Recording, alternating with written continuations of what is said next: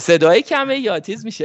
نه صدا خوبه. حد وقتی تو دستت هم نگه می‌داری حرف می‌زنی دیگه مال پوهولت من دستم می‌لرزه شاید. خواهش می‌کنم ترک موتور پادکست ما رو گوش کنید.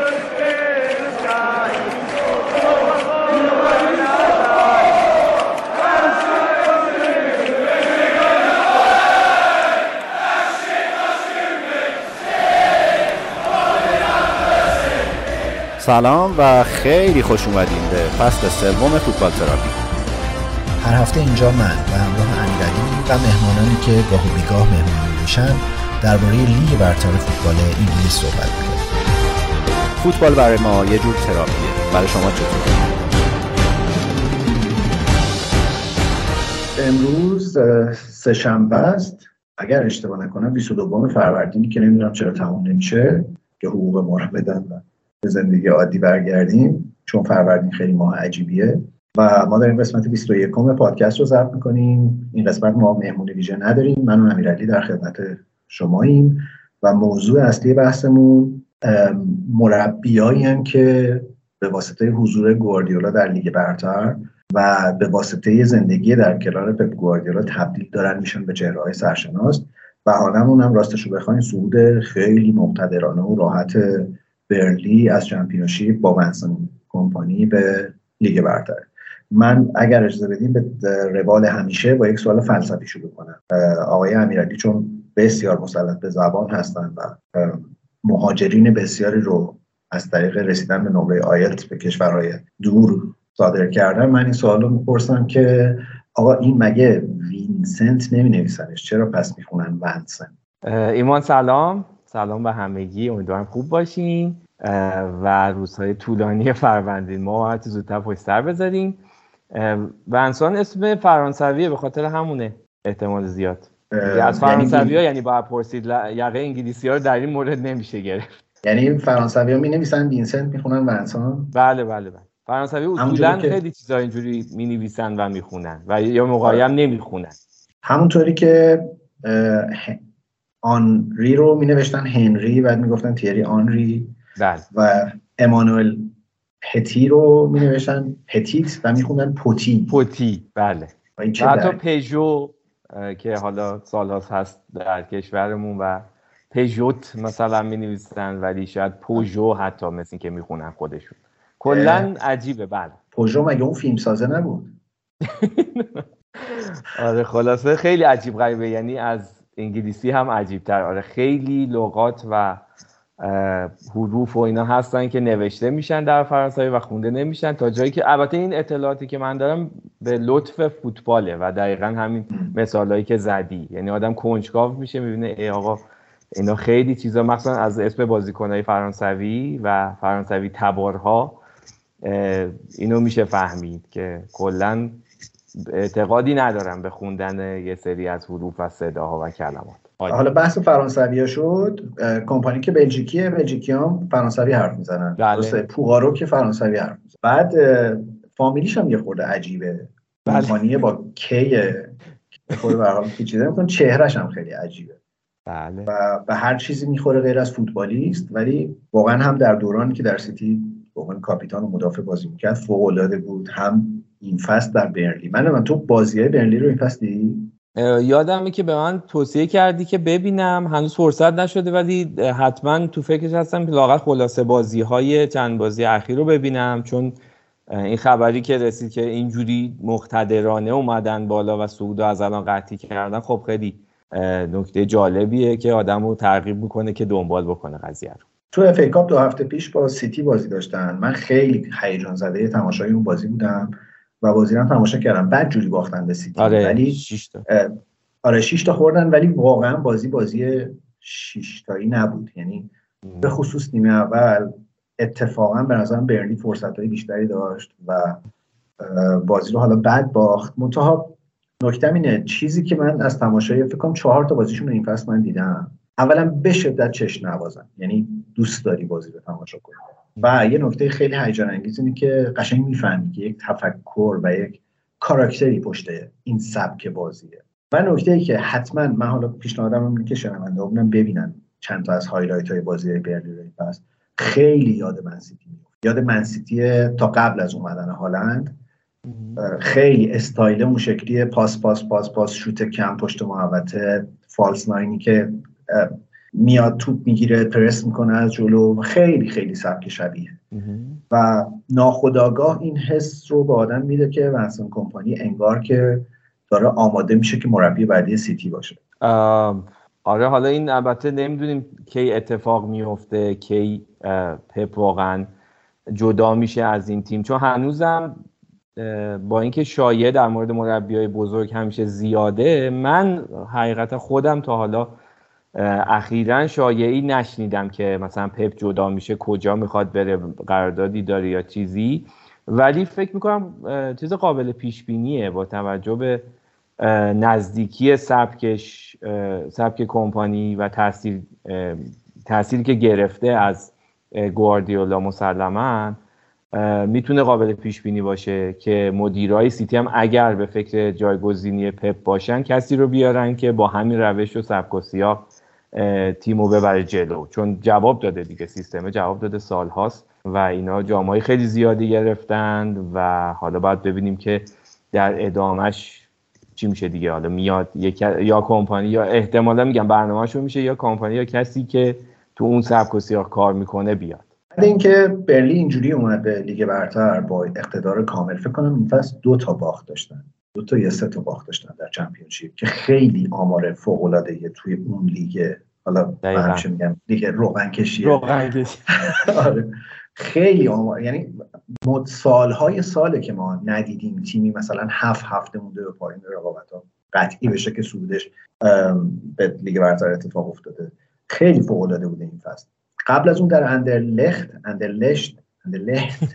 اینم از اون چیزاست. آره نتایج خوبی داشت و اونجا هم چند تا استعداد رو کرد که حالا سامبیلو کانگاش تو آرسنال مثلا اصلا به پیشنهاد ونسن کمپانی اومد. خیلی این بحث بعد از این صعود مقتدران برلی جدی شد که این نسلی که زیر دست گواردیولا پرورش پیدا کردن دارن تبدیل میشن به مربیای بزرگ. قبل از اونم خب مثلا آرتتا رو در آرسنال داشتیم که دستیار پپ گواردیولا بود و ژاوی رو در بارسا. حالا نسبت ژاوی در بارسا خود فرق میکنه با کمپانی و آرتتا. ژاوی بازیکن گواردیولا بوده و کاپیتان تیم گواردیولا بوده، ولی فاصله داره با زمانی که گواردیولا، یعنی به عنوان سرمربی دوره به نسبت کمتری رو گواردیولا با ژاوی گذرونده تا با کمپانی و آرتتا که خب هیچ وقت مربیش نبوده، دستیارش بوده و با هم دیگه کار کرد. یکم مدل‌ها فرق می‌کنه. ولی حتی زمانی که پاتریک ویرام رفت آمریکا و بعد برگشت اومد در کریستال پالاس مسئولیت گرفت، ویرا هم در منسیتی با گواردیولا کار کرده، در تیم جوانای منسیتی با تئوری‌های گواردیولا پیشرفت کرده و مربیگریش رو یه جور شروع کرد و شاید ناموفق ترینشون الان پاتریک ویرا. آره می‌خواستم همونو بگم، جزء معدود شاگردای ناموفق ناخلفه. آره ناخلف. این 3 تا یعنی آرتتا، کمپانی و ژاوی الان با 3 مدل مختلف و با 3 مسیر مختلف ولی در یک راستا انگار دارن مربیگری میکنن و تبدیل میشن به چهره‌هایی که یه جورایی میشه گفت از مکتب گواردیولا رشد کردن و بزرگ شدن. اول بپرسم که تو موافقی با این، یعنی قبول داری این تئوری رو که اینا شاگردان مکتب گواردیولا؟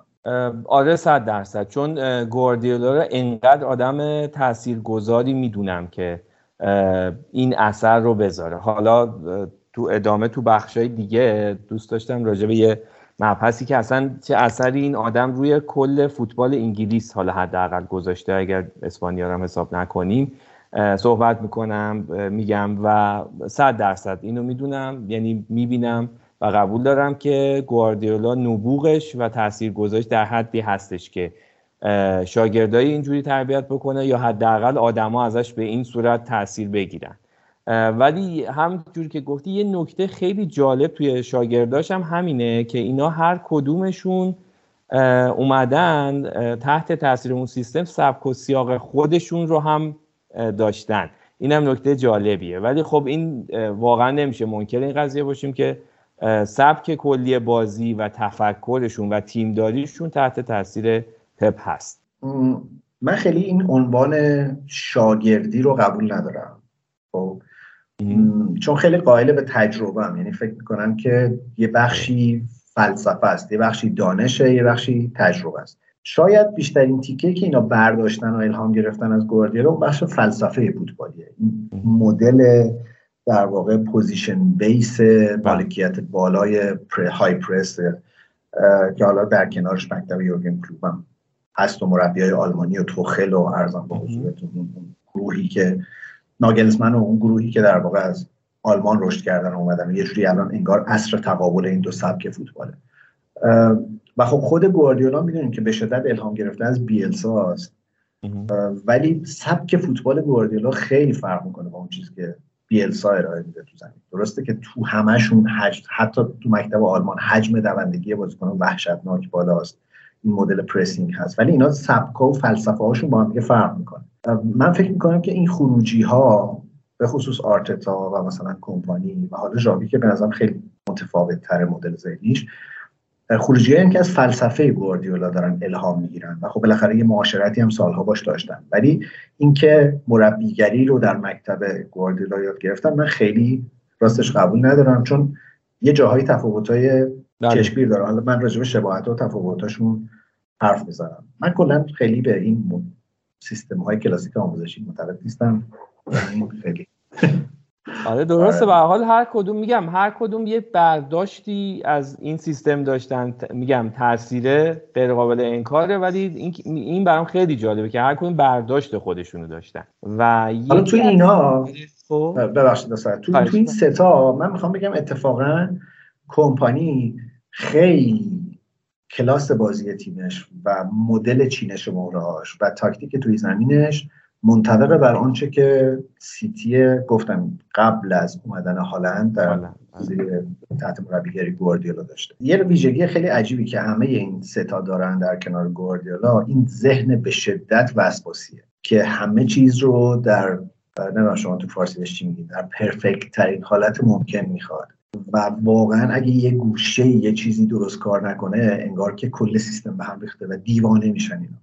حالا واکنشاش رو خیلی بیشتر تو ژاوی می‌بینیم. مصاحبه‌های بعد بازی ژاوی رو اگر نگاه بکنیم، حتی وقتی بارسلون برده، این بردای یکی چکی که یه مدت داشتن، همینجوری داره بعد و بیرام که عصبانی کلافه است از اینکه ما اون چیزی که می‌خواستیم اون نتونستیم اجرا کنیم نشد. و این آدما وقتی به بزنگاه‌های بازی‌های حساسشون میرسن نمیتونن با اون سیستم عادی پیش برن، شروع می‌کنن ور رفتن با ترکیبه، همیشه میخوان این عنصر غافلگیری رو داشته باشن، میخوان حریف رو آچمز کنن، میخوان یک کاری بکنن که به ذهن حریف نرسیده. بعد خیلی وقت نتیجهش هم عکس میشه دیگه. اون فینالی که سیتی باخت به توخل در برابر چلسی همینجوری شد دیگه، یه دستکاری‌های عجیبی کرد تو تیمش که خودشون هم غافلگیر شدن، ولی اینا همش از اون ذهن وسواسیه میاد. حالا من چون طرفدار آرسنالم خیلی به وضوح میدونم که آرتتا به شدت اینو داره، یعنی جزء به جزء اتفاقات باشگاه رو داره کنترل میکنه. و هیچ وقت من این ویدیو رو یادم نمیره، چند بارم گفتم تو این پادکست که روز اولی که میره باشگاه بازدید کنه اونو بگم آره چند تا درون دارین اینجا و همه شاخ در میارن.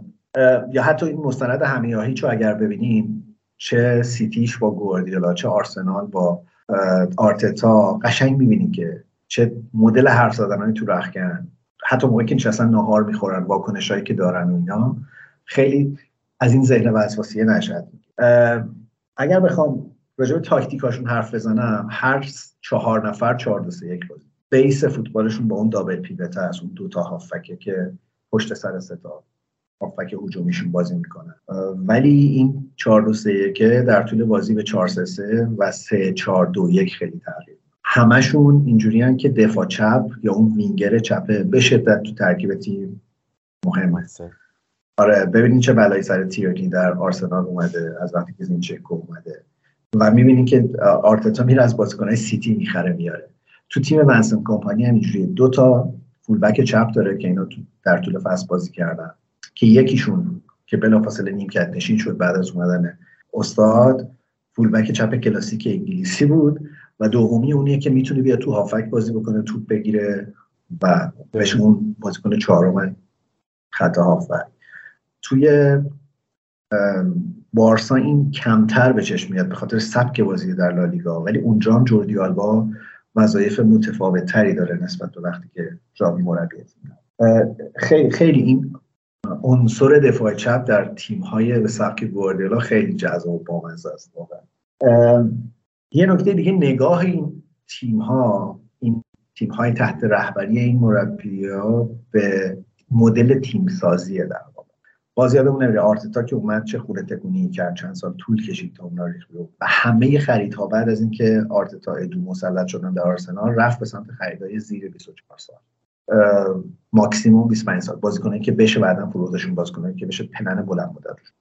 ونسن کمپانی وقتی اومد به برلی 10 تا بازیکن خرید برلی که 6 تا از اینا زیر 24 سال و خریدای حالا گواردیولا در سیتی نسل اولش هم باز از همین جنس بود.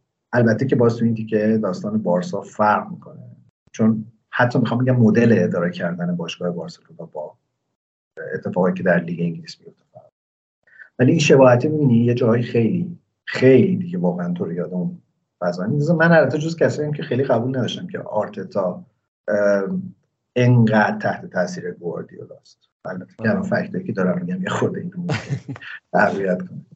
آره میگم دقیقاً همینی که هست. حالا هر زمان که چیز بود تو بخشای بعدی راجع به این که آره واقعاً این تغییر سبکی که دیگه میشه گفت تو فوتبال ایجاد کرده پپ رو نمیتونیم نادیده بگیریم، یه چیز خیلی واضح و مشخصه. حالا ما تو این بخش بیشتر روی مربی‌ها یا مربی‌های جوونی که الان با خود گواردیولا به هر نحوی توی مقاطع کار کردن داریم صحبت میکنیم، ولی حالا مقاله‌ای که هست و چیزایی که خوندم راجع به موضوع اصلا اثراتش خیلی بزرگتر شده. یعنی وقتی میبینن که یه سیستمی توی سطح بالایی مثل پریمیر لیگ که اینقدر تحت یعنی کانون توجه رسانه ها، مردم، طرفدارا، همه اینا هستش دیده میشه و اینقدر زیاده، داستان اینه که واقعا این بعد مربی‌ها میان تو سطوح مختلف از این آدم و از این سبک در حقیقت تأثیر میگیرن و میبینن که آقا این جواب داده دیگه، بس بنابراین تو سطوح پایین چرا امتحان نکنیم. و یه نکتهش هم همینه که حالا چرا تو سطوح پایین میشه جواب بده این قضیه، به خاطر اینکه همطوری که میگی این سیستم بنا نهاده شده بر اساس اینکه شما بازیکنای سن پایین بگیری و این سیستم رو آموزششون بدی و بیاریشون بالا. خب یه دلیل اینکه بازیکن جوون میارن اینه که علاوه بر اینکه حالا تو سالهای آینده میتونی روشون برنامه‌ریزی کنی و بعداً بفروشیشون، حالا با قیمت پایین بگیری با قیمت بالاتر بفروشی، غیر از بعد اقتصادی اینه که خب بازیکن‌های جوون 100% آموزش پذیریشون هم بیشتره دیگه. پس بنابراین اینا اومدن فکر کردن که توی لیگ‌های پایین‌تر، تو سطوح پایین‌تر این حتما قابل اجراست. یعنی لزوما سیستمی نیست که شما بازیکن بزرگ و نامی بگیری و یا بازیکنای خیلی باهوشی بگیری که حالا قیمت بالایی هم دارن یا جواب پس دادن تو سیستم‌های دیگه و حالا اینا بیان تو سیستم گواردیولا یا یه چیزی که اینجوری داره پیاده میکنه جواب بدن. نه، تجربه سیستم گواردیولا نشون داده که خب بازیکن جوان راحت‌تر اینو قبول میکنن و این یه برنامه‌ایه فکر میکنم که تو لیگ‌های پایین‌تر معمولی‌تر با بازیکن‌های خیلی ارزون‌تر میتونه جواب بده و حالا تجربه‌ام نشون داده که جواب داده. حالا میگم تو بخشای بعد راجبش حرف میزنیم. آره، برای اینکه خیلی این بحث طولانی نشه اگه موافق باشی من دوباره با ایلیا میکان نشستم نتایج مرور کردیم، برای اینکه خیلی کسل کننده نشه و طولانی نشه تو دو بخش پخشش می‌کنیم. این دفعه بازی روز شنبه رو یه بخشش رو بشنویم، برمیگردیم دوباره راجع به مربی‌های هم نسل گواردیولا، مربی‌های هم فلسفه گواردیولا.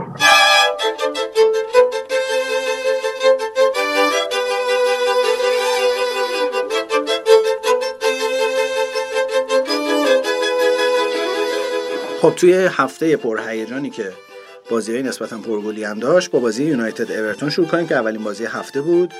بازی چند شد نیکان؟ 2-0. کی برد؟ یونایتد بازی رو برد. تو بازی که کاملا هم مسلط بود، نیمه اول خیلی موقعیت‌های گل زیادی داشت. یه تغییر بامزه داده بود و اون این بود که رشفورد گذاشت نوکمره، سانچو از اول بازی میکرد. اما گل کی زد؟ مایک تومینه. برخلاف اصلا بازی خودش، اصلا به نظر من تو حال بازی نبود، بیشتر وسطش کار میکرد. حمله ها بیشتر تو حال بازی بودن با دفاع کناره ها، ولی خیلی یه دفعه وسط، یه مدافعی وسط اومد کار رو تموم کرد. بازی گره خورده بود یه ذره برای یونایتد، چون نیمه اول خیلی موقعیت داشتن، چند تا تک به تک داشتن، رشفورد و آنتونی حداقل دو تا تک به تک خراب کردن، سه تا بیشتر. آره از اینایی بود که اگه گل نمیزدن بازی گره میخورد بدجوری، ولی مک‌تامینی رو پاس خیلی خوبه سانچو گل زد. البته که قبلش حرکت رشفورد بود که بله. دفاع رو به هم ریخت. آره کلا وقتی توپ دست رشفورد نیفتاد تازه دفاع هم میفهمه که الان اوضاع داره خطرناک میشه به نظر من، ولی وقتی توپ مثلا دست سانچو بود خیلی ریلکس کارشون رو انجام میدادم. من کلا این فکر کنم از دقیقه 35 به بعد نتونستم ببینم. چرا؟ اینترنت که نه، ولی گل نه حالش نه، اینترنت رکید و بازی رو نشد. گل دوم کی زد نیکان؟ مارسیال. آره مارسیال هم گلزنی کرد، باز گل دوم هم پاسشو رشفورد داد، ولی میتونست نشه به نظر من. اشتباه داد کلمن. آره سیموس کلمن، بالاخره سیموس کلمن درسته یا شیموس کلمن؟ سیموس بزن روشن. شما تو فیفا بازی میکنین چی میگن؟ سیموس میگن، کلمن میگن، اسمشون نمیگن. نیکان بهترین بازیکن اورتون کی بود؟ پیکفورد. چرا؟ چون خیلی سیو کرد. آره سیو خیلی زیادی داشت، عجیبم، یعنی یه توپای عجیبی گرفت واقعا توی، یعنی میگفتم دیگه الان گله ولی گل نمیشد. آره واقعا بعد میگفتم الان گل نیست، گل میشد. یه موقعیت هم فکر کنم اورتون داشت همون نیمه اول که گل نکرد، ولی اونم خیلی سیمس. آره این سیمز از کجا اومده؟ من نمی‌شناسم. من تیم جوانان من دیدمش تو 21 در اورتون داشتم ما رو بیگرد می‌کردم، دیدمش بازیش هم نمی‌دادم، نمرش پایینه. آه اصلا به ریختش نمیخوره فوتبالیست باشه، بیشتر شبیه بسکتبالیست نمیمونه. آره بعد شبیه ایناست که شماره، هر شماره به نظر من بالاتر باشه، یعنی که ترکیبش هم پایین‌تر، ردش هم پایین‌تر به نظر من. هر شماره شانس اومدنش تو ترکیب پایین‌تره به نظر من، از 30 به بالا یعنی تو ترکیب دوم. چند شمارهش؟ 50. خب بریم بازی بعدی. چه بازی بود؟ اصلا میلان ناتینگهام. نیکان چند شد؟ 2-0. 2-0 شد. میشدم حد زد با فرمی که ویلا داره، میشد حد زد که با یه تغییری اومد. خیلی خوب شده تیمش. به غیر از اسپانیا بوده، یعنی میگفتیم حالا تو انگلیس میتونه خوب باشه، ولی از اسپانیا مثلا بهترین اتفاقی که برای امری افتاده اینی که تو این فاصله‌ای که برگشت اسپانیا و دوباره اومد انگلیس، انگلیسی حرف زدن یاد گرفت. آره یک چیزی تمرین کرده. الان من اینجوری باید با انگلیسی‌ها صحبت کنم بر نخوره به اینا. آره چون نیکان دفعه قبلی که اومده بود آرسنال تو از امری بهتر انگلیسی حرف می‌زدی. تایید فرمودن. خب نکته بازی این بود که واتکینز دوباره گل زد برای ویلا و آخره بازی، یعنی دیگه ویلا ناامید شد دیگه، تقریبا ناامید شده بودن، فارست ناامید شده بود. آره. من هی منتظرم که خبر اخراج استیو کوپر رو بشنوم، ولی فعلا نمیشنوم، خبر نیست. بریم بازی بعدی. خب بازی بعدی نیوکاسل و برنفورد. چند شد نیکان؟ 2-1 شد توی بازی عجیبی که اگه اشتباه نکنم اول نیوکاسل عقب افتاد. آره درسته. برنفورد گل زد تو بازی که دو تا پنالتی داشت، یکیشو خراب کرد 20 دقیقه بعد یکی دیگه هم در آوردن. یه گل رد شدن داشت نیکانه. چی شد؟ آفساید. آیونتونی یه گل زد اول، آفساید اعلام شد، بعد یه پنالتی گرفتن. کی زد پنالتی اولو؟ آیونتونی. آره و گل نشد. خیلی بد زد پنالتی اول، خیلی توپ خیلی راحت گرفت. پنالتی دومم هم ولی همون سمت زد دوباره و من همیشه این کارو میکنم. نگرفت، گل شد، دومیه گل شد. من همیشه این کارو میکنم چون معمولا پلی استیشن فکر میکنه اینو ور میذاریم دوباره اینور نوبتی اینور اونور میذاریم. حتی پپ اشاره هم کرد به اینکه اینور میزنی، همون برام رفت ولی تونی گلش کرد دومی رو. بعد پنالتی کلن انقدر آسون بود که پپ راحت جمعش کرد. آره حتی دفع هم نکرد، کامل گرفتش توپ رو. نکته بازی این بود که خیلی بازی مهمی برای نیوکاسل بود، چون می‌دونستن که یونایتد بازیشو برده. اگه این بازی امتیاز از دست میدادن دوباره عقب میافتادن. یادت میاد هفته پیش امتیازشون یکی شد با هم دیگه. خیلی بدم عقب میافتادن. یعنی الان از لحاظ امتیاز بعد برام بالا گل که به نظر من 20 تا بیشتر و چقدر بازی وی ای آر داشت مثل اینکه دو تا وی ای آر یه پنالتی خراب شد دو تا پنالتی. آره بازی وی ای آر زیاد البته پنالتی ها رو دو تا داشت. نه یعنی وی ای آر نرفت گرفت همون گرفت. آره پنالتی ها نمیره وی ای آر. اگه بگه پنالتی یعنی پنالتی دیگه اصلا امیدی نیست. آره خیلی بعیده که برش گردونه پنالتی. آره. اگرم برش گردونه یا میره برای خطای آفساید چیزی. نیکان گلای نیوکاسل کیا زدن؟ رایه گل به خودی الکساندر ایزاک. چه گلی زد دیدی؟ از پشت محوطه. خیلی این اگه مصدوم نشه بتونه چند بازی پشت سر هم بازی کنه واقعا بازیکن خوبیه.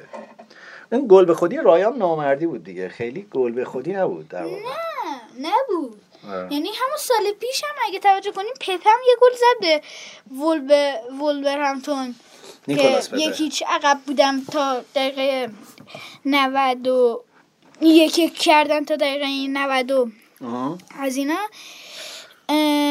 و چیز شد یه جورایی توپه رو شوت کرده بود یعنی ولش هم میکرد تا گل بود. خب یه گل به خودی دیگه هم این هفته داشتیم تو بازی فولام و وستهم. آره؟ بله که هریسون رید به خودشون گل زد. البته یه جوری مثل گلای قشنگ زد یعنی قشنگ پاشو اینجوری رد کرد یعنی الان حس می‌کنم اگه وستام یه جای اون بود خیلی گل قشنگ‌تر می‌شد تا اینکه ریت این کارو بکنه. یعنی اگه وستامیه اون فولامیه بود و فولامیه برای وستامیه یعنی یه لحظه رنگ تیم‌ها رو عوض می‌کردیم. یه بازیکن وستام این گل رو می‌زد گل رو می‌گفتم خیلی قشنگ بود. چه کاری مثلا کرد؟ البته که واقعا اگه گل به خودی هم نمی‌شد می‌زدش بازیکن وستام پشتش. دو تا بازیکن اونجا بودن که حرکت بوئنو به گل تبدیل کنن. من در مورد این بازی بچه فقط یه توصیه بهتون دارم. هیچ وقت از جمله هریسون به خودشون نه هریسون هیچ وقت از جمله هریسون رید به خودشون استفاده نکنین. چرا؟ بعدن که بزرگ شدیم میفهمین. خب لستر بورنموث بازی میتونم بگم یه طرفه ای بود. یعنی دو تا تیم پایین که بودن خیلی هم حساس بود از این بابت. ولی تیم برتر کی بود نیکان؟ بورنموث و خیلی هم برتر بود یعنی یه گل زدن دو تا گل هم نزدن. این ترکیب خط حمله شون 4-2-3-1. آره ترکیب بازیشون که دو تا بازیکن خط حمله شون که بیلینگ و سولانکی خیلی خوب با هم دیگه چیز شدن هماهنگ شدن. بازم بیلینگ گل زد نه؟ بازم بیلینگ گل زد و بهترین بازیکن بورنموث هم شد. دو تا گل دیگه هم میتونست بزنه که نزد. آره به آرسنال زد، به لیورپول زد. دو سه بازی پشت سر هم گل زد یعنی آرسنال بعد لیورپول بعد چند تا بازی دیگه. و نیکان خوابش میاد امروز. خیلی رو فرم نیست. آره. آره قبلا و در حالت عادی خیلی بیشتر حرف میزنه. نکته بازی پاس به عقب اشتباه جیمز مادیسون بود که از این توقع نداشتم این بده. میگفتم منو فایس حتما فایس داده ولی اصلا فکرشون نمی‌کردم مادیسون داره پاس میده و حتی میتونست توپو به نظرم نگه داره. خب نکته این که از این هفته یه مربی جدید داره لستر بعد اینکه درباره هری پاتر نه گرام پاتر و جسی مارش صحبت شد آخرش رفتن چیزو آوردن بگو دین اسمیتو آوردن که مربی سابقه کجا بود نیکان؟ استون ویلا. بعد کجا رفت اخراج شد؟ نوریچ. آفرین. خب بازی بعدی چه بازیه نیکان؟ تاتنهام برایتون. چند شد؟ 2-1. گل اول کی زد؟ برایتون. نه. تاتنهام. کی زد؟ سون زد.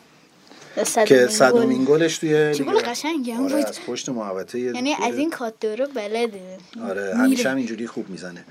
بعد لویستانک خیلی این فصل از این گلا زیاد زده. رو کورنر توپو میندازن و اون پشت در واقع گوشه محوطه شیش قدم بلند میشه سر. این کارو میکنم چون معمولا این چیزایی که میندازم جای خوبی نمیره و راحت نمیشه زد.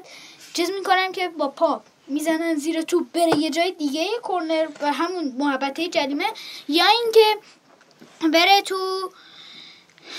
یا اینکه اصلا کاری نکنم پاس بدم دوباره به همونی که کورنر رو انداخته. گل دوم کی زد نیکان؟ هری کین. یه نکته بامزه داره بازی، هر بازی هرکن داره گل میزنه. حالا اون که عادیه، ولی نه، 17 تا شوت برایتون داشت در حالی که 9 تا شوت تاتنهام داشت و 4 تا تو چارچوب برایتون، 3 تا تاتنهام. قبل از اینکه آره میتوما یه گل زد که داور در واقع رفت وار و گلو هند اعلام کردن. نیکان به نظرت هند بود؟ چرا؟ اینجاش خورد خیلی. اونجاش کجاست؟ خب ببینن شونه. خورد به شونهش. تو هم موافقی؟ نظر من حالا از شونه یک کوچولو پایین‌تر، ولی در دست نخورد به نظر من. بازوش بود؟ یه جور نزدیک پایین شونهش. آره شونه اسکیتی. ببین یه چیزی توی لیگ برتر هست که میگفتن که اگر توپ به جایی که آستین لباس هست بخوره هند نیست، پایین‌ترش هنده. به نظرم داور به این دلیل پنالتی گرفت که میتوما استفاده کرد از شونش، یعنی اینجوری تکون داد خودش و توپ انداخت جلوی پاش. خب و این تو صحنه آهسته هند به نظر میاد. تو مدرسه کلا منم خب دستم قشنگ بردم بالا، با اینجام زدم انداختم، تازه با سرم زدم دروازه‌بان گرفت. اصلا داور هیچکی نفهمید من انگار خورده به دستم. خب فرق مدرسه شما با پرمیر لیگ اینه که اونجا وار داره اینجا نداره. یه صحنه مشکوکی دیگه هم بازی داشت، پنالتی روی میتوما. یعنی یه صحنه بود که مچ پای میتوما رو خیلی واضح تو محوطه زدن. اگه اون خب خطا نیست، خب همون خطایی که آیلینگ روی جسوس هم کرد همین بود. آره، در نظر همون زانوش هم این شدتش خیلی بیشتر بود به نظرم. وارم رفت ولی پنالتی نگرفتن. بعد از بازی وار نرفت. چرا رفت وار؟ رفت وار، پنالتی نگرفتن. بعد از بازی ولی داور عذرخواهی کرد به خاطر اینکه اون صحنه رو پنالتی نگرفته. چرا خب؟ چون خیلی واضح بود به نظرم که اون پنالتیه. و نکته دیگه این که اواخر نیمه اول دعوا شد بین دیزربی و این مربی ایتالیایی تاتنهام و تاتنهامیا. هیچ کاری نکرد، الکی اخراج کرد.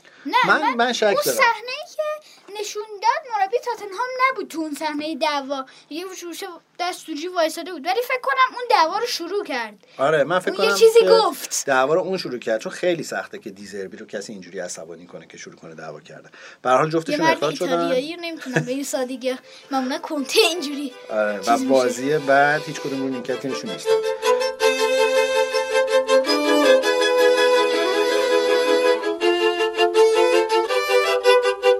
خب من یه دسته‌بندی کردم از این شباهت‌ها، اینو بگیم تو این تیکه، بعد بریم سراغ اون بحث تاثیر روی کل پرمیر لیگ.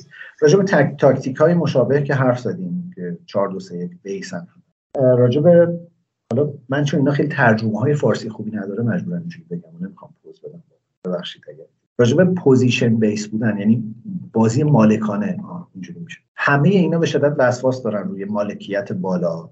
یه رکورد خیلی بامزه برلین این فصل داره. برلی به طور متوسط 63% مالکیت توپ داشته در لیگ چمپیونشیپ و اگر تیم‌های چمپیونشیپ و تیم‌های پرمیر لیگ رو بذاری کنار هم، برلی جزو تاپ 4 در زمینه مالکیت توپ و این در حالیه که مالکیت توپ منسیتی 66% بوده. پس این فقط 3% کمتر است. جالبه که سوانزی هم از چمپیونشیپ هست تو این تاپ 4 و آرسنال نیست تو اینا از جهت مالکیت. حالا میرسیم به اون فرقی که دارم میگم. یه نکته جالب برای من این بود که ژاوی و آرتتا هافک بازی میکردن، خود گواردیولا هم هافک بازی میکرد، اما کمپانی تنها مدافعیه این وسط که آره تبدیل به مربی شده. و یک افسانه در فوتبال هست که میگن مدافعا مربیای بهتری هستن، چون که همیشه از عقب زمین بازی رو دیدن و میدونن که در مواقع بحرانی چطور باید تیمو جمع کرد. من اینو به شدت قبول دارم، منم قبول دارم که دفاع‌ها مربیای بهترین، یعنی سرور و سالار همه اینا آقای آنچلوتی جزو مثال‌های این ماجرا. چرا دروازه‌بانا نیستن جزو این تیز؟ چون اونا از عقب تق می‌بینن یه خود دور میشه، خوب نمی‌بینن. دروازه‌بانا مربی خوب زیاد داشتیم، آقای رسول برکندی مثلا. بله. یه نکته دیگه، حالا راجع به خریدا باز حرف زدیم، ولی شاید استایل خرید اینا، باز میگم لالیگا رو جدا کنیم از این داستان و این ریبرندینگی که بارسا داره با ژاوی، ولی استایل خریدا خریداییه که منطق بیزنسی داشته باشن. یعنی تو بتونی بازیکن رو بعداً بفروشی یا بازیکن رو با یک عددی بخری که بعداً یه صرفه‌ای تو باشگاهت داشته باشه. جالبه که اون 10 تا بازیکنی که گفتم کمپانی خرید مجموعاً 29 میلیون پوند براش هزینه داشتن. نکته دیگه اینه که حتما تو ترکیب این تیم‌ها 2 تا یا 3 تا بازیکن شاخص و کلیدی تیم از آکادمی تیم‌ها اومدن. حالا وحید هم همیشه خدا رحمت کنه وحید هم همیشه میگفت که گواردیولا تو سیتی وقتی که اومد کل ساختار تیم‌های آکادمی هم تغییر کرد و همه مجبور شدن که با هم موظف شدن که با همون تاکتیک گواردیولا کار بکنن.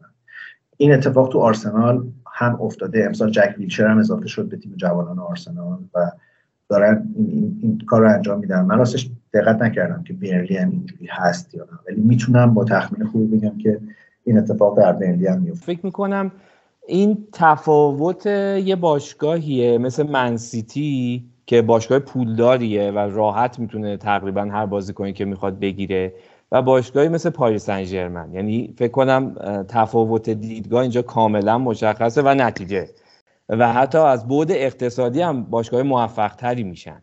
یعنی شما بازیکن جوون میگیری تو سیستم جواب میده یا حتی یه موقعی جواب نمیده ولی با قیمت بالاتر میفروشیش.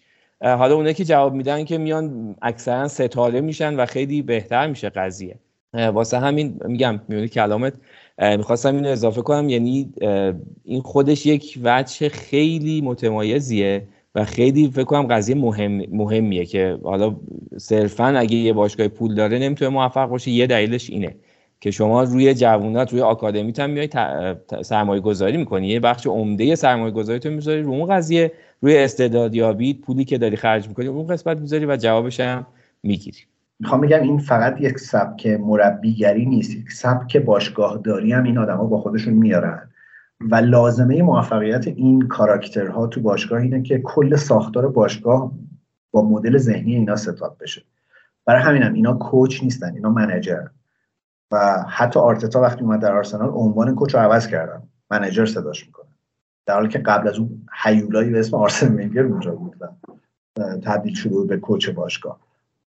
یا سیتی معروفه دیگه، وقتی گواردیولا اومد رفتن همه اونایی که تو بارسا بودو خریدن آوردن، ساختار باشگاه رو بر پایه گواردیولا تغییر دادن. این خیلی نکته مهمیه، یعنی چیزی که شاید هنوز باز مثلا تو بارسا اتفاق نیفتاده، باز به خاطر مکانیزم باشگاهداری و ژاوی رو یکم وارد می‌کنه از این قضیه اینه. و برای همین میخوام بگم اینجور مربی‌ها هیچ وقت مربی رئال مادرید نمیتونن بشن، هیچ وقت مربی پاریس سن ژرمن نمیتونن بشن، هیچ وقت شاید حتی مربی مثلا چلسی نمیتونن بشن، به خاطر اینکه مدل حاکمیت باشگاه فرق میکنه. شما هیچ مربی تاتنهام نمیتونن بشن، شما هیچ وقت جایی که لیوی، پرز، ارزم به حضورتون که اون آقای ناصر الخلیفی، بله، آقای تادبولی، آبراموویچ، اینا مثلا مدیر صاحبان باشگاهن، نمیتونی بری ساختار رو با مدل ذهنی ستاپ کنی، چون اونا چی میگن آرکیتایپ، این کلمه، اونا آرکیتایپ قالبشون تو باشگاه مالک باشگاه، ولی توی همچین مدل ذهنی وسواسی. یا مثلا بیلسا چرا هی توی باشگاه بند نمیشه؟ برای اینکه واقعا لازم داره که کل باشگاه اونجوری که اون فکر میکنه فکر کنه. و خب میزه به هم. من خیلی الان مشتاقم ببینم در اروگوئه با مربی تیم ملی اروگوئه چی کار میکنه، چون واقعا این رئالیسم جادوییه. چقدر آره نه کلم به سلوبی میگم این رئالیسم جادویی آمریکای لاتین واقعا هر کسی رو آره خیلی سیستم بر سیستم نمیفهمه که بخواد بعد اونجا مثلا دقیقاً پادکست جامعه الاطراف که میگن همینا، یعنی یه اصطلاحاتی امروز مطرح کردی که فکر کنم خیلی از ما باید بریم بشینیم یه سری کتاب و فرهنگ لغت بیاریم ببینیم که تو فلسفه و توی چیزای مختلف به اینا چی میگن. سخت شد یه خورده، یه چیز بی‌ربطم بگم. حالا من دارم سعی می‌کنم به راه‌های مختلفی حالمو خوب نگردارم، حالا یه بخش خیلی جدیش که فوتباله، ولی در یک تلاش تباهی تلاش کردم که به سمت موسیقی برم. بعد میرفتم کلاس و هی هر روز میرفتم و تمرین نمی‌کردم، دوباره دفعه بعد میرفتم با گردن کج و اینا. از یه چه دوباره کلاس از کلاس تمرین ساز تبدیل شد به کلاس فلسفه موسیقی. ما راجع به موسیقی حرف می‌زنیم. دید که بهتره اینجوری باشه. آره اینجوری حداقل حس بدی بهمون دست نمیده.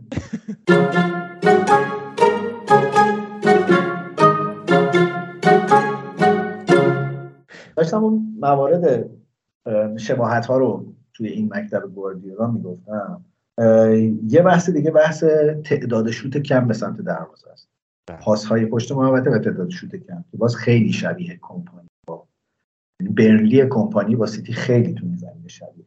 و بحث مالکیت توپ توی باکس حریف، توی منطقه 5 و 8 بهش میگن، در واقع میشه پشت محوطه جریمه و سمت راست و چپ محوطه جریمه. باز به طرز شگفت‌انگیزی در سیتی اون سمت راست محوطه جریمه، سمت چپ محوطه جریمه حریف و سمت راست زمین خودی، جایی که مارس بازی میکنه توی سیتی. و در برنلی هم بیشترین مالکیت توپ پشت محوطه جریمه و اون سمت راسته. خیلی نزدیک عدداشون ها، مثلا فکر کنم 80% توپا به اونجا ختم میشه در هر دو تا تیم، در حالی که مثلا شفیلد که تیم دومه آمارش چیز نزدیک 60%. یه نکته دیگه که باز تو همه اینا خیلی وجود داره اون بحث منیجمنت یا مدیریت منابع انسانیه که خیلی مدلشون اینجوری یه ضرب المثلی است. حالا تو انگلیس خیلی اینو استفاده میکنن برای سبک گواردیولا، میگن که وقتی با یه بازیکن دیالوگ میکنه ایدهش اینه من میگم تو میشنوی و اصلا این مدل مشورت و اینا که آنجلوتی جمع میکنه بازیکن‌ها رو میگه حالا کیو تعویض کنه، اصلا از این شوخی‌ها ندارن و حرف خودشونه و کاملا بازیکن باید مو به موی اون اجرا بکنه. و باز اگه این مستندهای همیاریش رو دیده باشین میبینید که تو رختکن آرسنال، تو رختکن سیتی کاملا این تیپیه، یعنی انگار که یک خدایی هست که همه چیز رو میفهمه و اون میگه و میرن برای اجراش میکنن حتی اگر اشتباه باشه. و این بحث منیجمنت کمپانی هم خیلی این فصل مقاله درباره برنلی نوشته شده که چطور بازیکنایی مثل برونهیل و اینا که نابود شده بودن بعد از اینکه سقوط کرد با شاندایش به دسته پایین‌تر، چطور اینا همشون ریکاوری جدی شدن و تبدیل شدن به چهره‌های اصلی تیم. الان داریم گریلیش رو در سیتی می‌بینیم که بعد از 2 تا فصل نسبتاً در و داغون با 100 میلیون خرج این فصل تبدیل به چه جواهری شده توی سیتی. یا توی آرسنال داریم می‌بینیم ژاکا چطور تبدیل شد از یک بازیکن منفور رانده شده‌ای که صحبت خروجش از باشگاه بود به یک بازیکن محبوب انقدر تاثیرگذار توی ترکیب تیم آرسنال. اینم خیلی همشون از این کیس‌ها دارن توی باشگاه. شاید بشه مثلا گاوی رو الان در بارسا مثال زد. من خیلی نمیرم سمت بارسا چون حقیقتش اینه که واقعا خیلی بلد نیستم لالیگا رو و خیلی دنبال نمی‌کنم، میترسم اشتباه بگم و اعتبار این بخش رو ببرم زیر سوال. همین خیلی سوالم. اگه تو نکته‌ای نداری چون میخوام بریم سر اون بخشی که تو خیلی دربارش خوندی و میخوای صحبت بکنی، بریم پارت دوم بررسی نتایج هفته لیگ رو بشنویم. برگردیم دیگه من قول میدم پرحرف می‌کنم.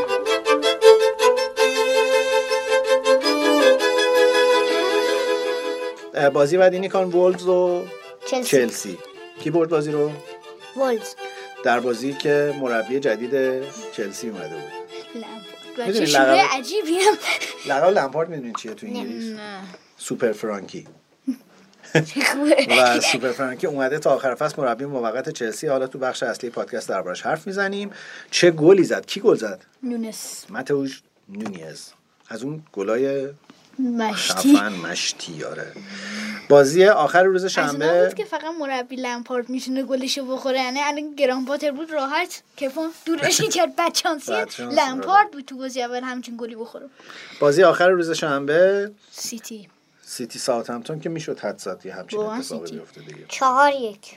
4-1 دوباره هالند گل زد. وقتی هالند یه قیچی برگردن تازه مازه زد، خیلی خوب زد اون قیچی. سیتی اگه یه گل به زود بزنه تو 10 دقیقه اول یا حتی نیمه اول بزنه خیلی میتونه راحت ببره. آره زود هم گل زد توی این بازی. چی میخوای بگی؟ هیچی. زود هم گل زد. یه ترکیب بامزه در لیگ برتر هست. دی بروینه به علاوه هالند مساویست با گل. خیلی یه فصل اولشون هم هست که با هم آشنان و خیلی راحت چیز نیست. بریم بازی‌های یک شنبه. کریستال پالاس توی بازی خیلی عجیب چند شد با لیدز؟ 5-1.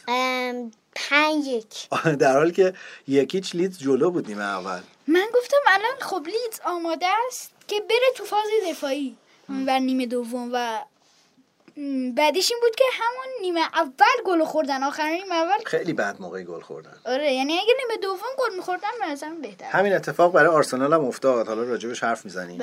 ولی وقتی شما آخرای نیمه اول گل می‌خوری و بازی مساوی میره رختکن یا تیم حریف با گل زده میره رختکن، خیلی شور و حال بیشتری تو نیمه دوم داره. من نمیدونم این روی هایسون اصلا به ریختش نمیخوره که بین نیمه چیزی به اینا گفته باشه. نه اصلا.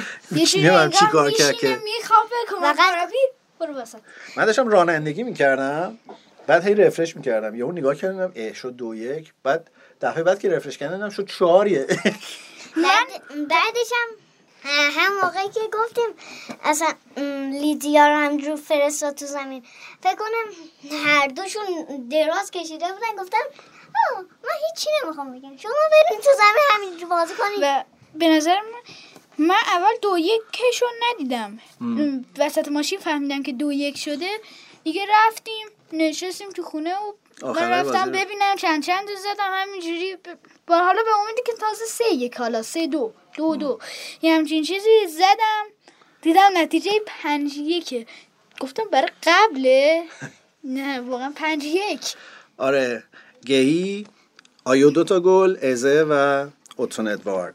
این مربی با شروع مربی کریستال پالاس خوب دارن میان، 2 تا برد تو 2 بازیشون. بریم بازی آخر روز یکشنبه که اساس ترین بازی هم بود، لیورپول آرسنال خیلی راحت بازی رو شروع کرد، 2 تا گل زد. گل اول کی زد؟ گل اول مارتینلی، ولی به نظرم گل اول فندایک زد. آره یه جوری اشتباهی که کرد، اون ضربه خیلی هم پاس گل داد دیگه، خیلی قشنگ چیز بود، ارسالش خیلی خوب بود، ولی پاسش قشنگ افتضاح. ولی به نظر من خیلی آروم ضربه رو زد، انگار یکی آزاد بود، یکی از بازیکنان لیورپول میتونست بدش توپو بیرون ولی نتونست.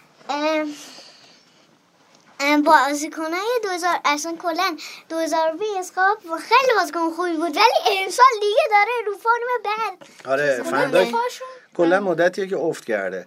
مارتینلی و جسوس نیمه اول 6 ماهی که به نظرم پیکفورد تو 21 زد داغونش کرد، انگار افسرده شده بازی نکرده. تو نیمه اول 2-0 آرسنال جلو افتاد تا دقیقه 28، خیلی هم مسلط بود به بازی، ولی آره فندوک دوباره نپرید. دقیقه 42 صلاح برگرد گل. آره بازی رو با یک چلو گابریل نتونست بفهمه، وگرنه به نظرم میتونست. گل رو بد خوردن.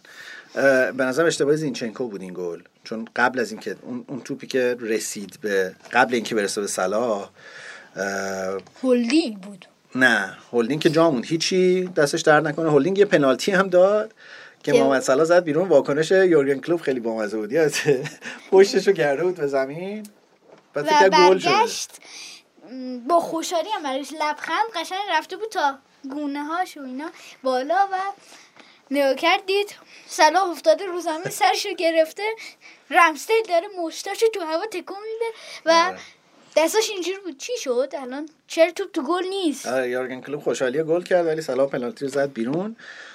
اما بابی فیرمینو دقیقه 87 گل مساوی رو زد، در حالی که نیمه دوم آرسنال افتضاح بود. یعنی میتونستیم بگیم هر تیم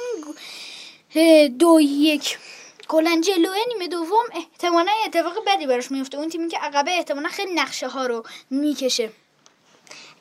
اون پنالتی که صلاح زد بیرون، من و پدرم داداشم و پسر عمم داشتیم نگاه می‌کردیم، وقتی زد بیرون من و پدرم و ایلیا یعنی داداشم گفتیم آره، ولی پسرم من گفت نه. بله یه پسرمی دارن که متأسفانه طرفدار چلسیه. آمار بازی چی میگفت ایلیا؟ آمار بازی میگفت که حداقل لیورپول نزدیک 4 تا گل باید بزنه و آرسنال 1 گل. آره XG لیورپول 3.9 بود آخر بازی، 21 شوت 6 تا در چارچوب، آرسنال 9 شوت 5 تا در چارچوب. حالا چون درباره این بازی هم مفصل قراره که در بخش اصلی پادکست حرف بزنیم، میگذاریم. تنها نکته این که برنلی هم با برد این هفتهش تونست بیاد جذب پرمیر لیگ بشه. مرسی بچه‌ها. به نظرم شفیلد هم میاد، حالا ببینیم چه اتفاقی میفته. این دفعه دیگه واتفورد واقعا خیلی درد داره. آره وضعش خراب. مرسی بچه‌ها، خداحافظی کنیم که بریم بقیه پادکست رو بشنویم. خداحافظ.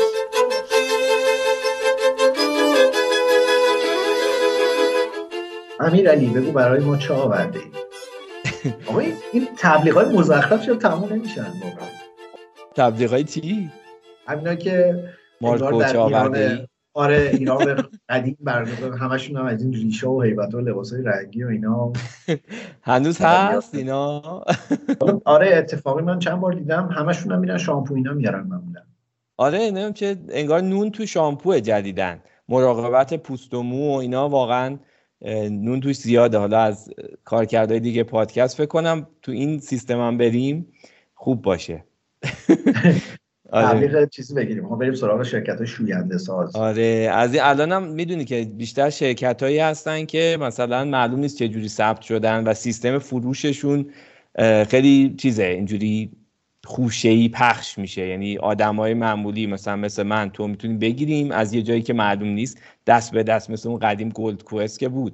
الان اون سیستم انگار داره پیاده، من خیلی میشنوم دور و بر، مخصوصا تو همین محصولات پوست و مو و این داستان جوانسازی و این حرفا.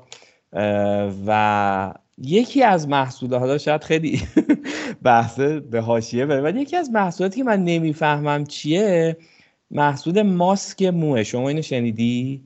ماسک مو؟ آره ماسک مگه مال صورت نیست؟ برای سرقت استفاده میشه؟ همین، من دقیقاً این ذهنیت رو ایجاد میکنه که ماسک چجوری روی مو قرار میگیره. این البته میدونیم من و شما کارمون از ماسک مو گذشته، داره همین الان دعوایی نداریم. شما که کارت از کرمای جوان کننده و اینا یعنی نیازی بله بله برای همین خیلی با تمسخر دارید چیز میکنیم، ما خود بیشتر مشتریم برای ماجرا.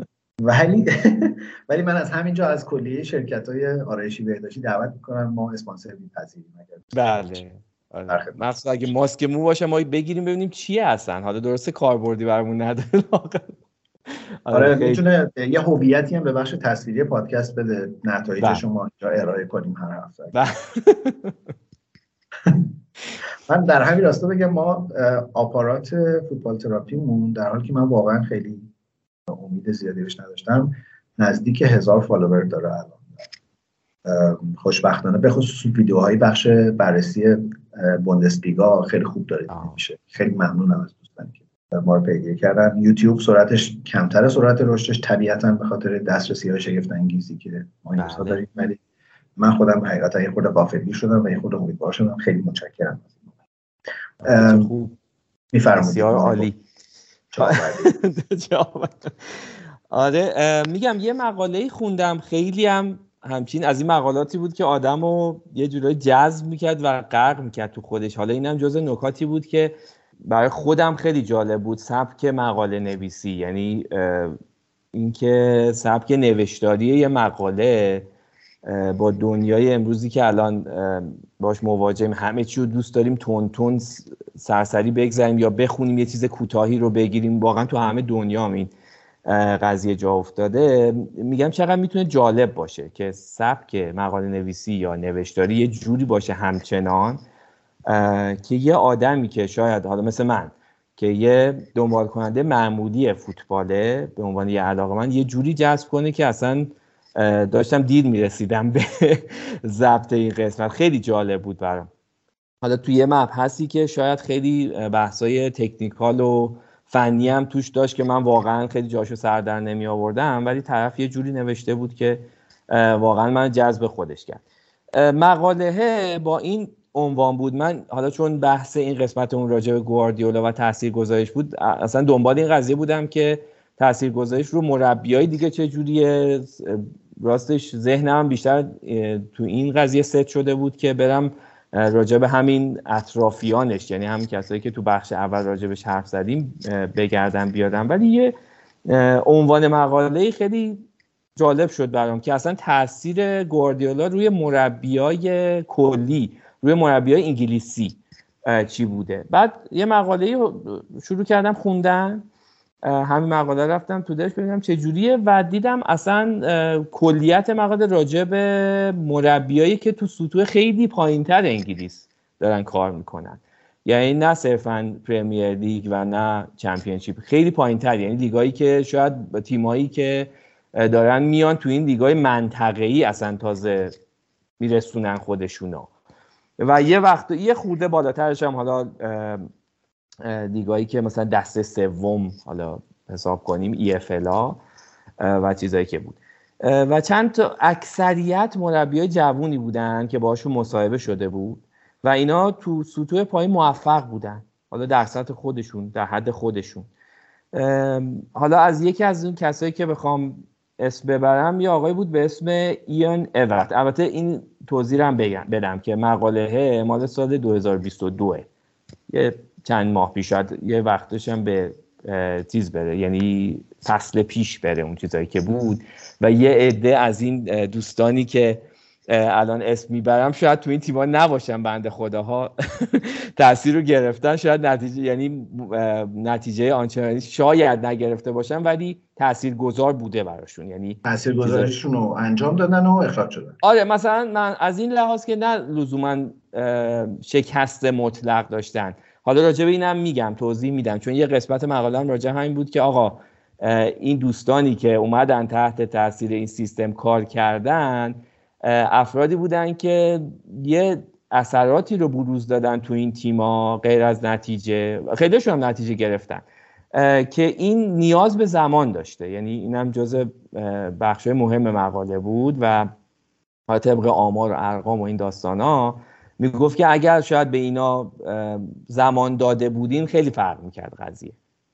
این حالا یکیشون آقای ایان اوت بود توی بولتون مرحوم که میشناسیمش، جزء مربیایی بود که این اومد قبل از که بیاد تو بولتون تو یه تیمی به اسم برو تو دستای خیلی پایین‌تر اومد، تیمه رو آورد و توی نشنال لیگ رسوندشون، تو لیگ ملی محلیشون شاید به نوعی و اینو با چه سیستمی آورد؟ با سیستم همین قضیه مالکیت توپ، در حالی که میگفتش که آقا توی دسته‌های پایین‌تر همچنان اون سیستم سنتی انگلیسی داره به شدت پیاده میشه، سیستمی که 442، سیستمی که مبتنی بر سانتر، همون هافبک‌ها دفاعی کناری خیلی توش موثرم، اینکه سانتر بکشیم و مهاجمین گولاخ، دقیقاً مهاجمین گولاخ، دقیقاً میگفت این خیلی پررنگه همچنان، ولی مثلا من تیمی مثل برو رو آوردم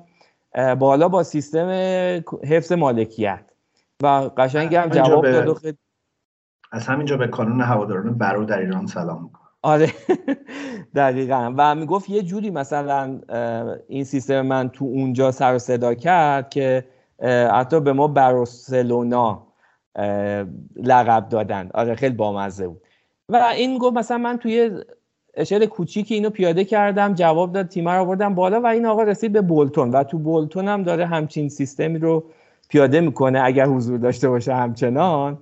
و میگفت مثلا من بولتونی اومدم که تحت دیگه مدرن ترین آدمی که شاید توش بود آقای سم الردایس بوده توی این داستانا و خلاصه. و میگفت یکی از چیزایی که بود، حالا تو مربیای دیگه که راجبش هم صحبت میکنیم، یکی از اثرات میگفت خیلی جالبی که من میدیدم تو پیاده سازی این روش این بود که بعد از یه مدتی فارغ از نتیجه بازی چشم نواز بود و خیلی ما آمار تماشاچیامون خیلی رفت بالا.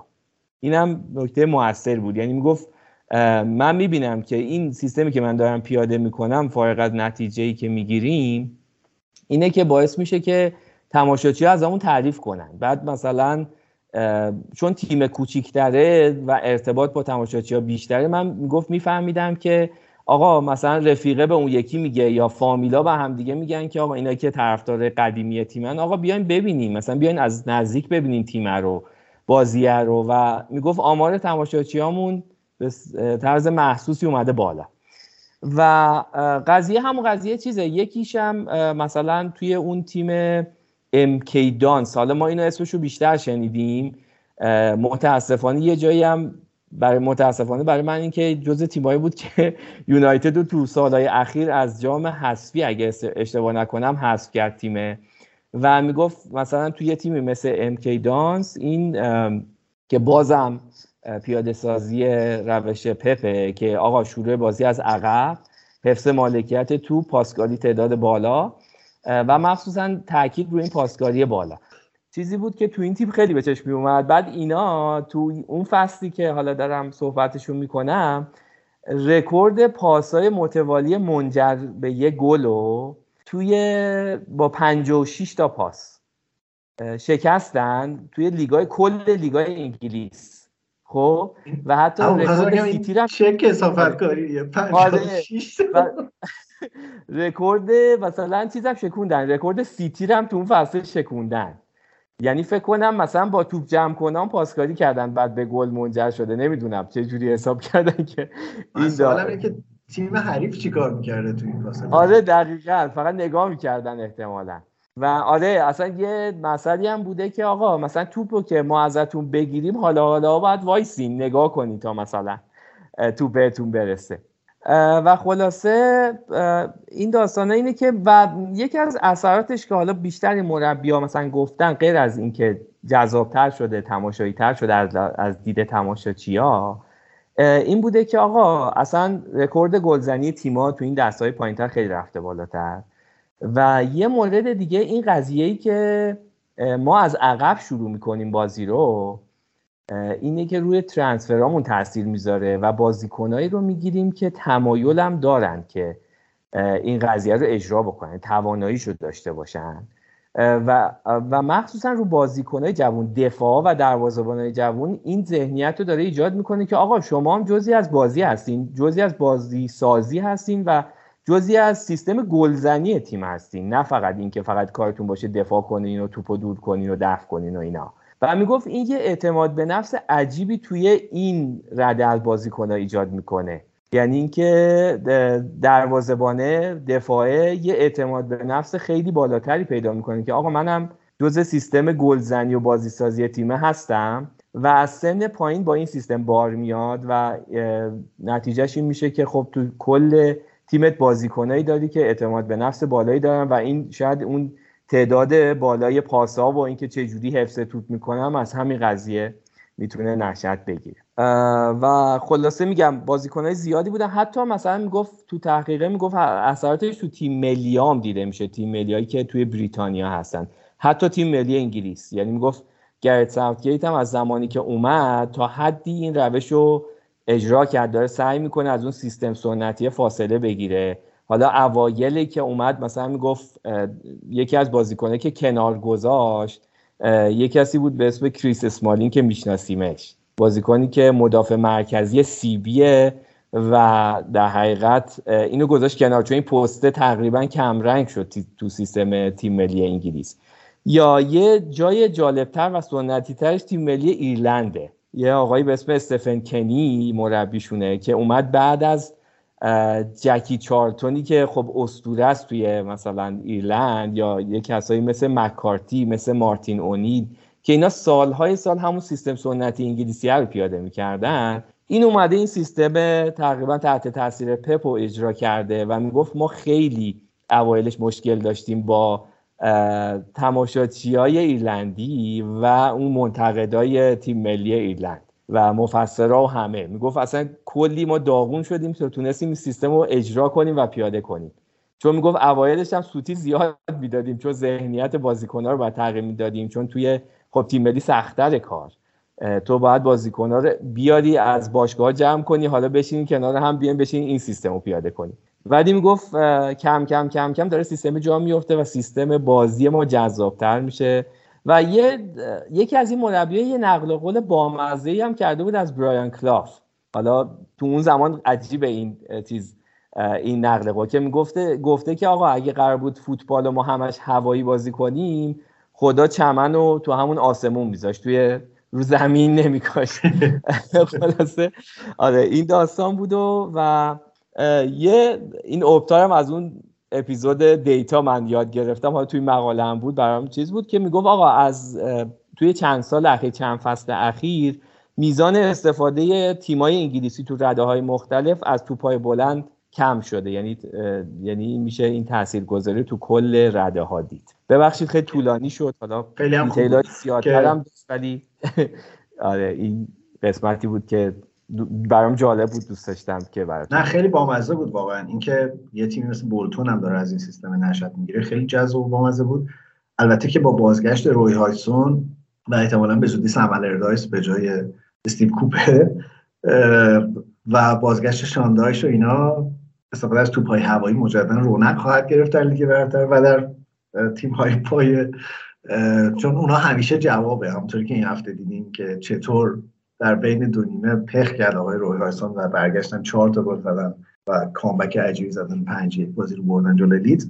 حالا فارغ از شوخی خیلی بامزه بود. من میخوام بگم این خیلی روی یه نکته که لابلای حرفای تو بود به نظرم و توی این سبک گواردیولا هست که منجر به این میشه که این مربی‌ها نیاز به زمان زیادی دارن تو باشگاه، همون ذهن وسواسی است. یعنی این از یه جایی به بعد اینقدر جزئیات تعیین کننده میشه توی ریتم بازی. واقعا الان حالا باز من مثال آرسنال رو بزنم، تو می‌بینی یک بازیکن چقدر مسیر تاکتیکی تیم رو تغییر میده و اون یه بازیکن حتی اگه مثلا 2 تا بازی مصدوم شد دیگه تیم مثل قبل نیست. برای ساختن این رویه واقعا نیاز به زمان دارن، جای انداختن این فرهنگ توی بازی.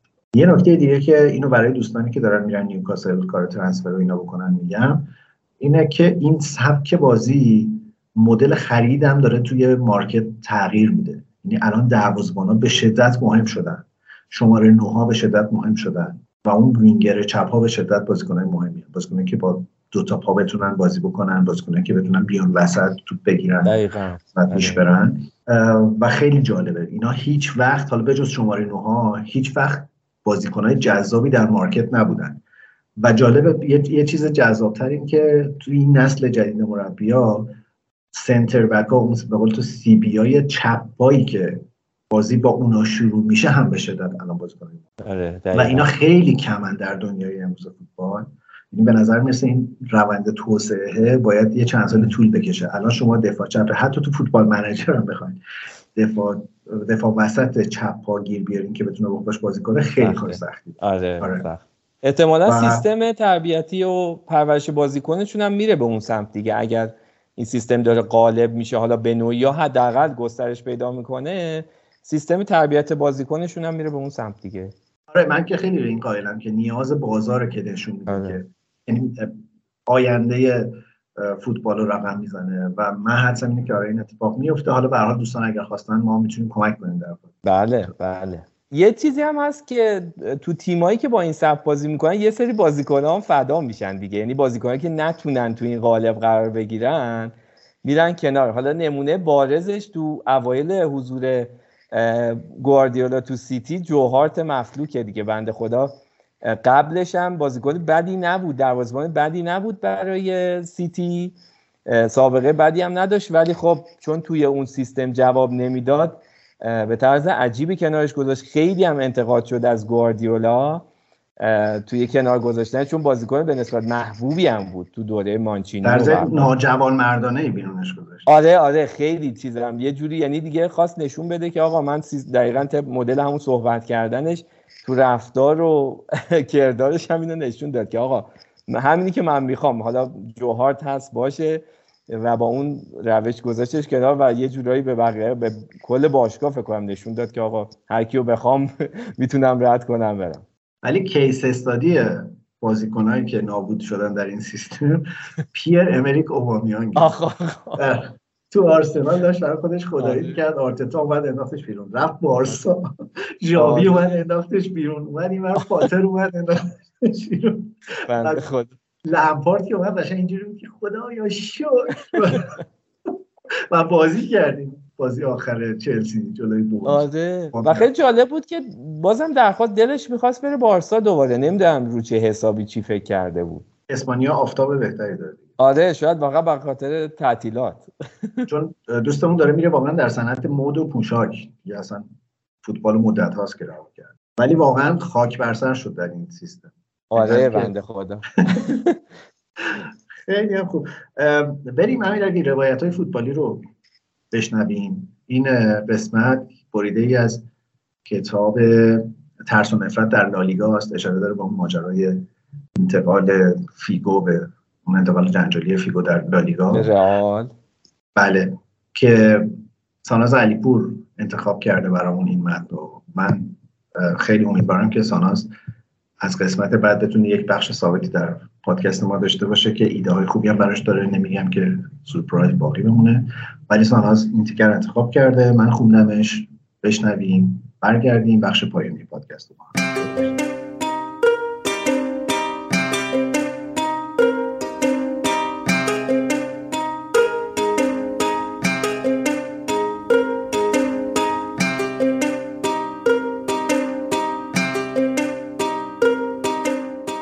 دومین و سومین کورنر بود که برگشتم و به لوئیس پیگو گفتم فراموشش کن رفیق، دیگه خودتی و خودت.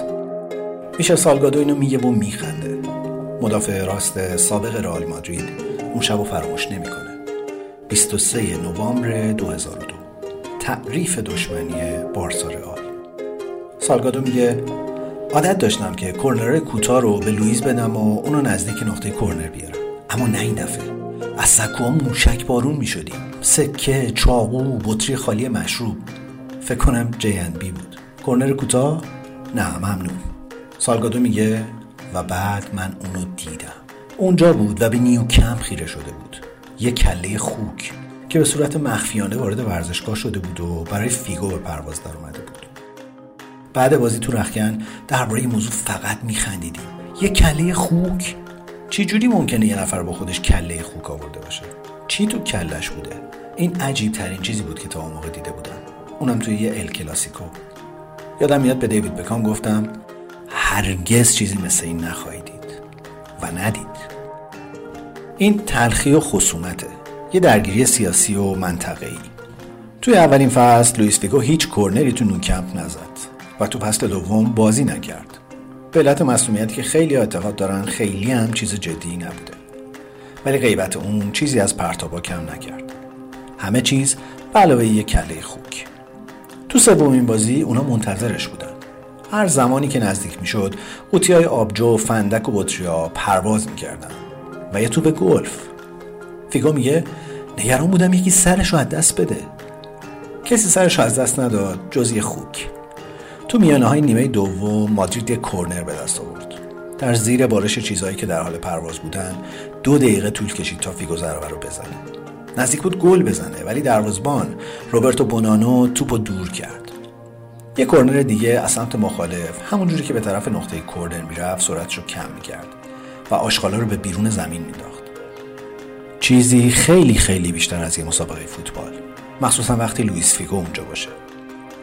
بعد بازی رئیس بارسلونا رسانه‌های مادرید رو متهم کرد که این داستان از خودشون درآوردن، با آوردن یک کله خوک کبابی تو کیف دوربین به ورزشگاه. مدیر تبلیغات باشگاه گفت ما اصلا تو کاتالونیا خوک کبابی نمیخوریم. مارکا و آیس سریعاً واکنش نشون دادن و عکس‌ها و داستانایی از پشت دوربینا به چاپ رسوندن. حال عکاس آیس به هم خورده بود. مارکا اشاره کرده بود که واقعاً خنده‌دار بود و یه هفته بعد مصاحبه با بهترین سرآشپز اسپانیا انجام داد با عنوان پادشاه خوک کبابی. آشپز اعتقاد داشت این یه بی‌احترامی به خوک بود. اون توضیح میده کوچینیلو یه غذای گرون قیمت و سمبل شهر ماست.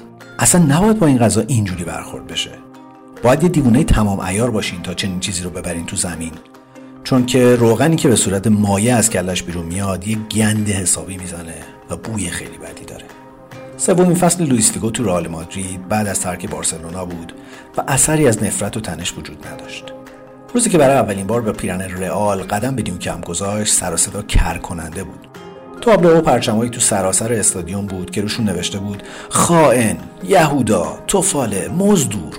فیگو بیرون اومد در حالی که گوشاشو گرفته بود. صداها بلند بود. هزاران کاغذ تو دستای مردم بود که تصویر اسکناسای اسپانیولی روش چاپ شده بود، اما با سر لوئیس فیگو روشون. حتی پول واقعی هم برای این کار هزینه شد. یه تاجر کاتالانی صدها چک بانکی تهیه کرد که عکس لوئیس فیگو روش چاپ شده بود. فیگو میگه من باید تنها ورزشکاری باشم که 120,000 نفر مقابلش قرار میگرفتن و رو من تمرکز میکردن، نه رو تیم من. وقتی این حرفو میزنه یه جور اشتیاق توش دیده میشه و البته ناراحتی. هر وقت صاحب توپ میشد صداها بلند میشد، فحاشی‌ها شروع میشد و چیزهای مختلف به پرواز در میومدن.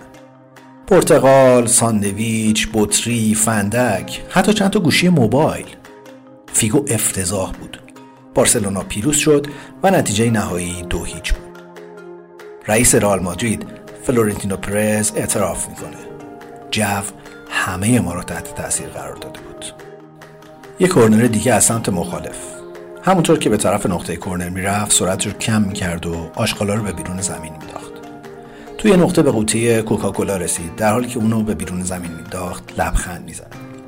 هر وقت به راهش ادامه میداد یه چیز دیگه مقابلش زمین میخورد و همین جوری تکرار میشد. میایستاد، برمیداشت و دوباره راه میافتاد. بالاخره داور لوئیس مدینا کانتالخو بازی رو معلق اعلام کرد. بازی برای 16 دقیقه متوقف بود. این وسط یک کله خوک دیده شد. فیگو به شوخی میگه من ندیدمش، اگه میدیدم یه ذره ازش میخوردم. حتی به ذهن شما هم نمیتونه خطور کنه که یه نفر کله خوک یا بطری مشروب با خودش بیاره ورزشگاه. این ورزش نیست. من دشمنی و رقابت رو درک میکنم. من تو بازی یوونتوس اینتر میلان بازی کردم. اونجا دنیا به آخر نمیرسی. ایوان کمپو میگه اون شب وقتی فیگو برای اولین بار برگشته بود باور کردنی نبود. هیچ وقت چنین صدایی نشنیده بودم. لوئیس حقش نبود. اون برای بارسلون همه کار کرده بود. از قبل برنامه‌ریزی شده بود. رسانه‌ها گفتن خائن برمیگرده. نه، لوئیس فیگو برمیگرده. اون شب به فیگو ضربه زد. سرش گیج میرفت و فکر میکرد خدای من فصل قبل اینجا بودم. اما احساسات من در مورد اون فقط تحسین بود. پسر تو خیلی دل و جرأت داری.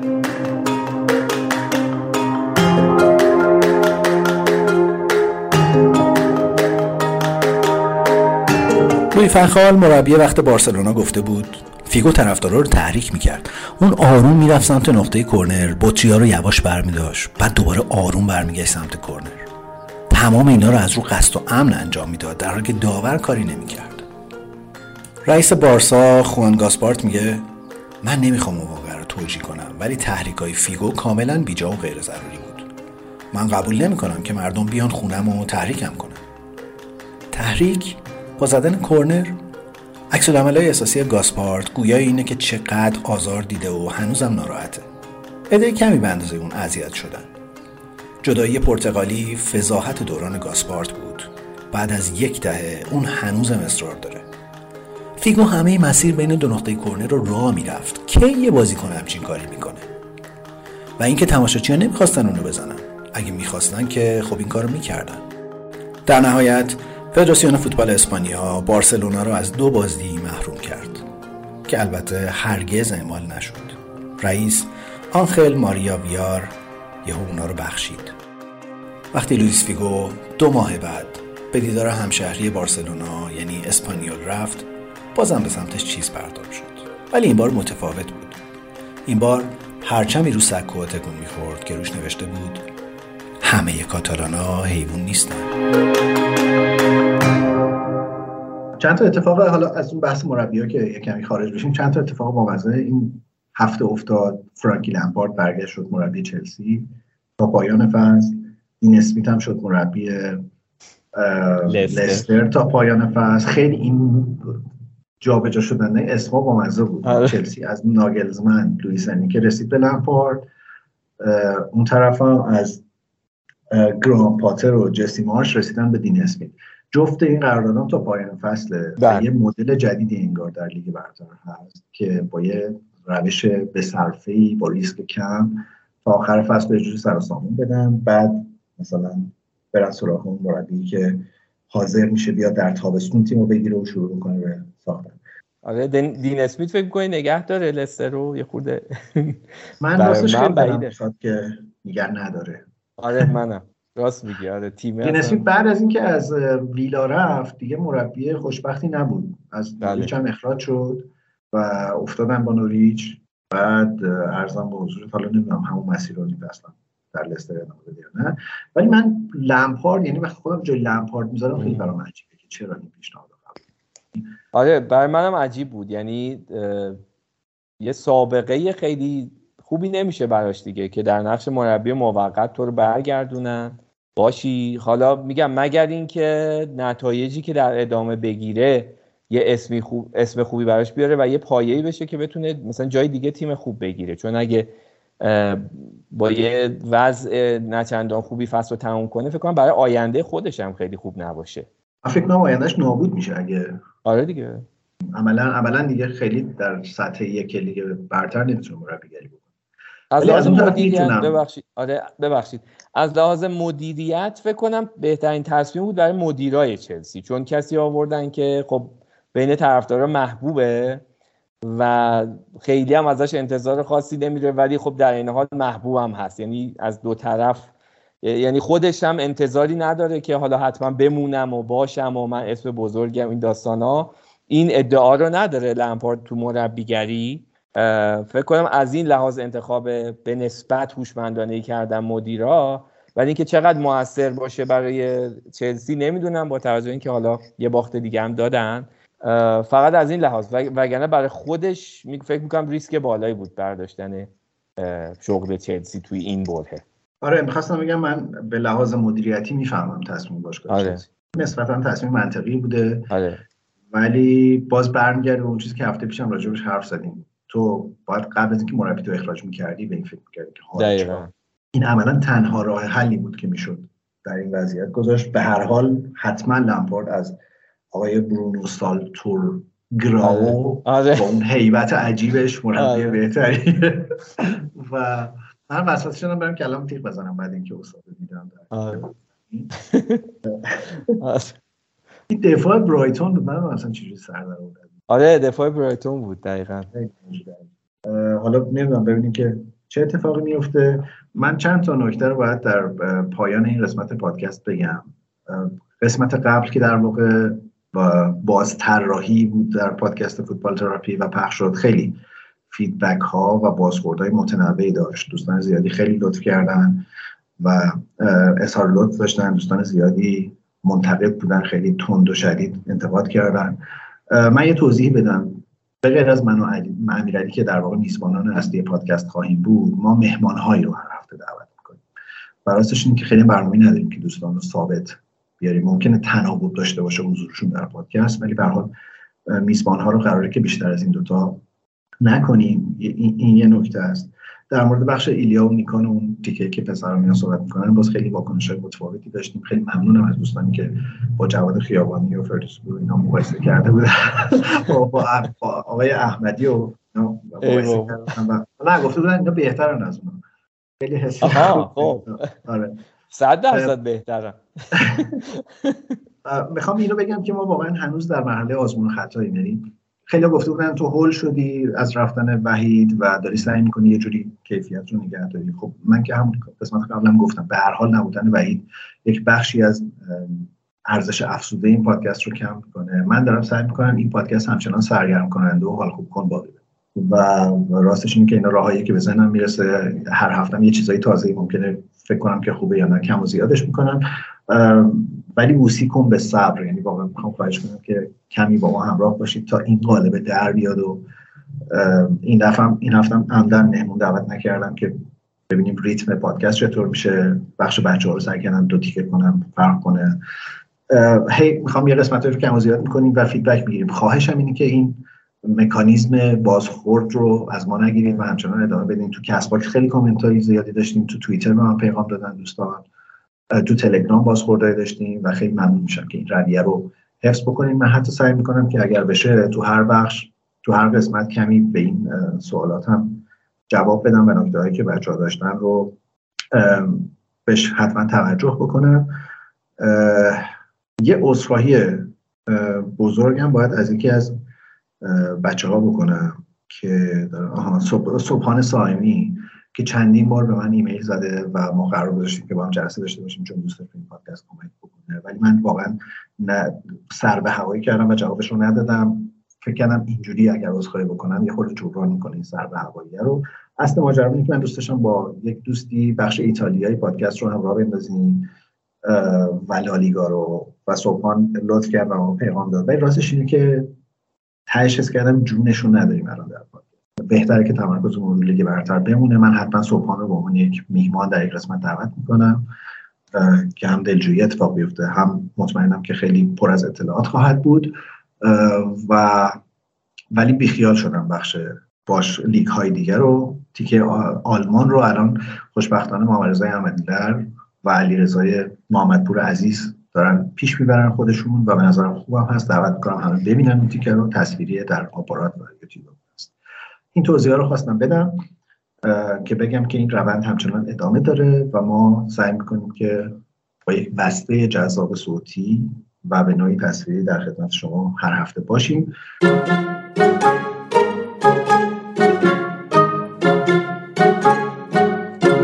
تقریبا همه چیزایی که باید رو فکر کنم گفتی و مهمترین نکتهش هم همین که امیدوارم دوستامون همینجوری به نظر دادنشون ادامه بدن، یعنی چه انتقاد چه تعریف هر چی باشه، واقعا فکر کنم خیلی کمک کننده است این راه جدیدی که حالا پیش گرفتیم.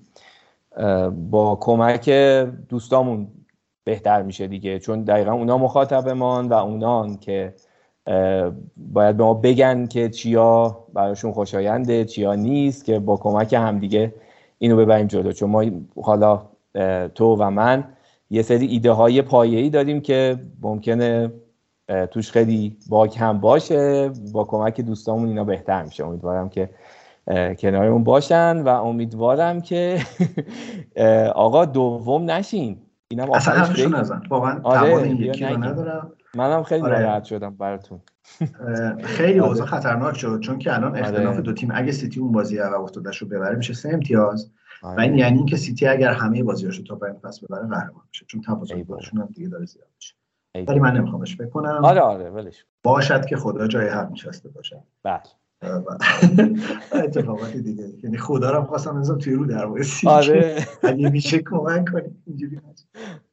ولی واقعا آرسنالی ها و همه مردم به یک نقطه امیدی نیاز دارن. ما آرسنالی خیلی بیشتر خواهش میکنیم اینو از ما نگیریم. با امید قهرمانی آرسنال در این فصل من یه آهنگی رو از روز اول این پادکست دوست داشتم در پایان پخش کنم.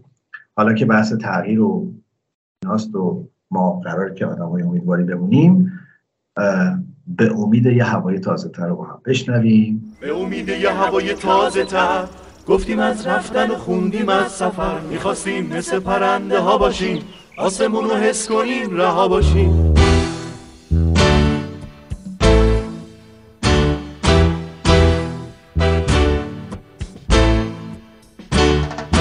به امید یه هوای تازه تر، گفتیم از رفتن و خوندیم از سفر، میخواستیم مثل پرنده ها باشیم، آسمون رو حس کنیم، رها باشیم.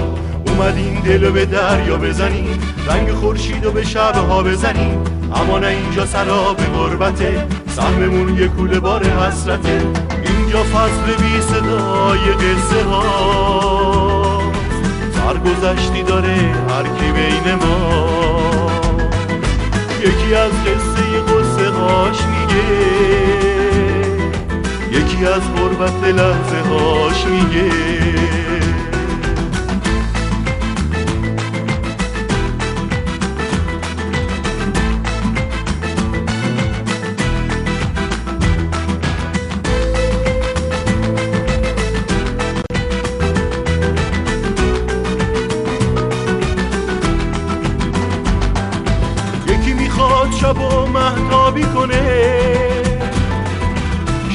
خاکستری رو بیکنه، دلمون تنگ سکوتو بشکنیم، شبو با خورشید و ماشتی بدیم، دلمون تنگ سکوتو بشکنیم،